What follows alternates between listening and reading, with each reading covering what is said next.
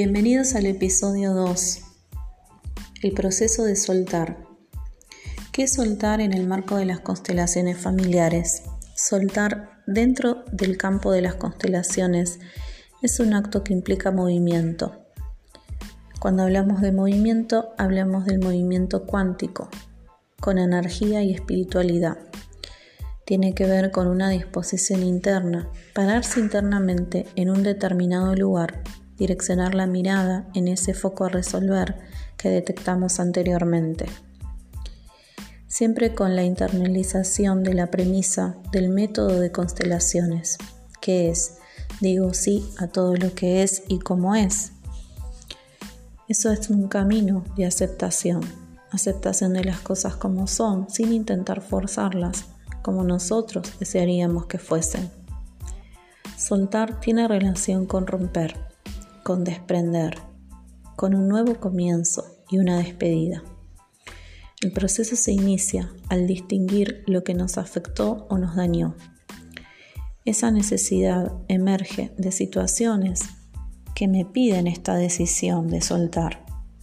Soltar muchas veces es doloroso, no es un camino fácil, es un proceso que lleva tiempo y es un tiempo personal en el marco de las constelaciones puede resolverse en una sesión o en varias. Depende muchísimo de la humildad del consultante, de su amor propio, de sus creencias limitantes, de su autoconfianza para poder elaborar este proceso. ¿Cuáles son las implicancias en el proceso de soltar? Construcción del amor propio.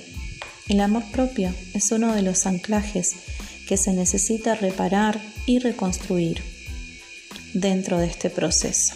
Es un ejercicio que se realiza de manera constante y a la vez es un estado de la mente y de las emociones. Es una dinámica que nos fortalece y nos programa y emerge en un conjunto de desencadenantes dentro de este proceso. Cuando nosotros modificamos la manera de mirarnos a nosotros mismos, también estamos modificando nuestra posición y el lugar que ubicamos en relación con los demás. Con el amor propio se construye la idea de orden. Primero aprendemos a respetarnos, a valorarnos, a amarnos y luego viene todo lo demás, tomando el lugar que le queda y merece de nosotros. Se construye la idea de propósito y valores, dándole el marco y la estructura a partir de esta construcción de amor propio. Vamos a ver una serie de pasos donde habla del desarrollo del amor propio dentro de este marco.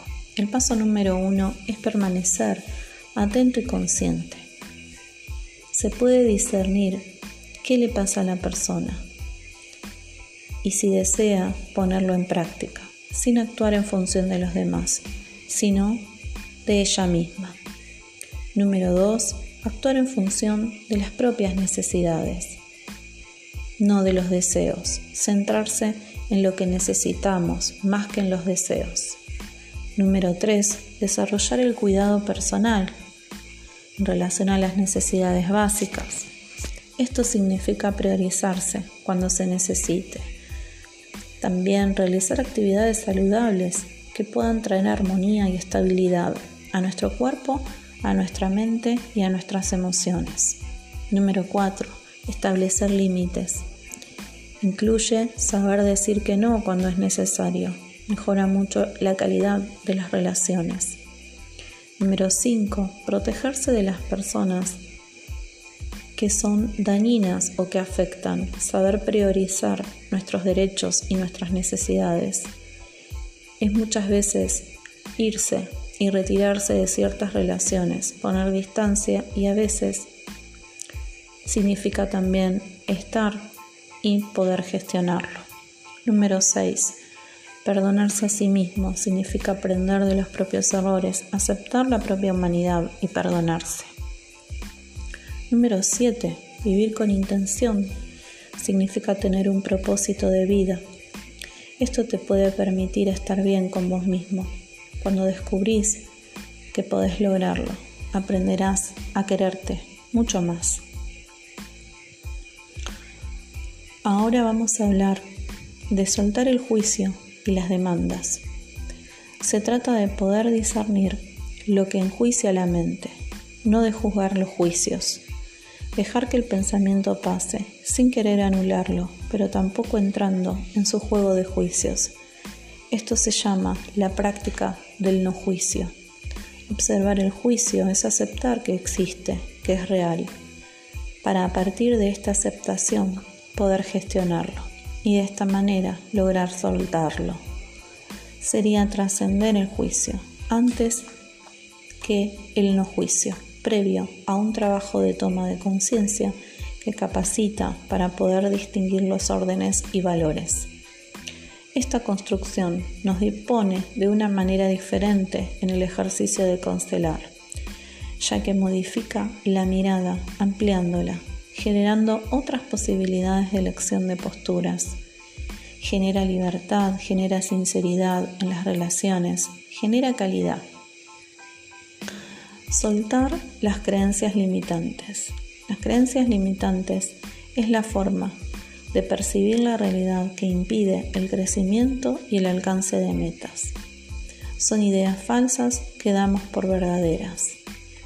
El proceso de trabajarlo identificar el pensamiento limitante, cuál es la idea que te está limitando, evitar la comparación. Esto te condiciona para limitarte en tus alcances o cosas que quieras lograr. Dejar de mirar el pasado, accionar y desafiar tus pensamientos limitantes. Tenemos dos tipos de creencias, las creencias limitantes o las creencias potenciadoras. Podemos distinguir y elegir entre ambas con cuál nos quedamos y cuál es la consecuencia que nos deja. La toma de conciencia es anclaje para esta modificación y para encontrar resultados. Vamos a enumerar algunos decretos que nos ayudan a soltar. Decreto número 1. El amor sobre todos los caminos. El amor abre todos los caminos para vivir nuestra vida en común con amor, paz y armonía. Decreto número 2. Supero el obstáculo más difícil que está en mi mente y con ello puedo superar cualquier cosa. Decreto número 3. Todas las cosas se desarrollan como deben ser. Puedo continuar mi camino tomando lo mejor de tu esencia en mí. Decreto número 4. Yo soy la justicia divina, manifestándose a través de mí. Yo soy perdón. Perdono y me perdono. Decreto número 6. Cada día de mi vida siento lo afortunada que sois y mi actitud positiva atrae la felicidad que necesito. Decreto número 7. Amada presencia de Dios, en mí me inundas de fuerza necesaria valor y determinación para alejarme del sufrimiento. Decreto número 8. Soy una expresión divina de la vida. Me amo y me acepto tal cual como soy. Decreto número 9. Acepto esta enfermedad como un aviso que mi cuerpo me quiere dar y aprendo de ello para evolucionar y para sanar. Decreto número 10. Decreto prosperidad y abundancia que me permite liquidar mis deudas en armonía con todo el mundo y de acuerdo a la voluntad divina. Vamos a enumerar ahora algunos beneficios de este proceso de soltar. Aprendizaje, crecimiento y desarrollo, felicidad, sanar, libertad, perdón, fluir de las cosas, relaciones de calidad, armonía, equilibrio emocional, evitar cargas innecesarias, amor propio construido, reafirmación de la autoconfianza. Ahora te voy a mencionar la consigna para que puedas realizar si gustas un ejercicio para soltar las creencias limitantes.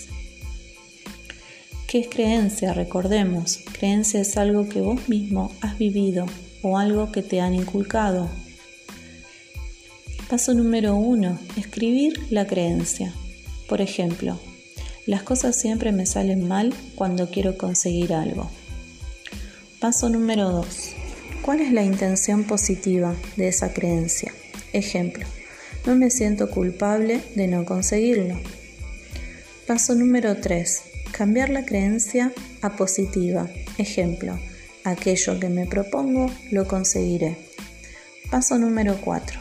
Analizar esta creencia. ¿Cuándo se la puede creer menos? Ejemplo, en el momento que empieza un proyecto. Cuando la realidad te demostró lo contrario. Ejemplo, cuando logro esa meta que me propuse sin creer que podría. Paso número 5. ¿Es mejor esta creencia que la anterior? Aquello que me proponga lo conseguiré porque me lo merezco. Paso número 6. ¿Qué diferencia implicaría esta nueva creencia? En este ejemplo, buscamos de enfocarnos en cuando conseguí algo en vez de cuando no lo hice. Paso número 7. ¿Qué podrías hacer que no estés haciendo ahora? Escribir la nueva creencia, creencia potenciadora, y leerla a diario, en un lugar visible. Ahora vamos a ver otro ejercicio más para poder soltar un conflicto puntual. Elige una situación que sientas la necesidad de soltar. Paso número 1. Identifica el problema por el cual no se puede realizar el proceso de soltar este obstáculo. Paso número 2. Plantearse el objetivo al cual quiere llegar. Solución. Paso número 3. Visualiza cuál es tu postura actual respecto a ambos representantes, obstáculo y solución. Paso número 4. Suma recursos a esta figura, como por ejemplo un apoyo. Paso número 5. Configura según tu observación y percepción. Sentir la imagen. Genera movimientos de cada representante y ubícalos como te parece mejor para encontrar la reparación. Paso número 6. Realiza un cierre concluyendo con una idea sanadora o reparadora. Y hasta aquí llegamos con el episodio número 2 del proceso de soltar.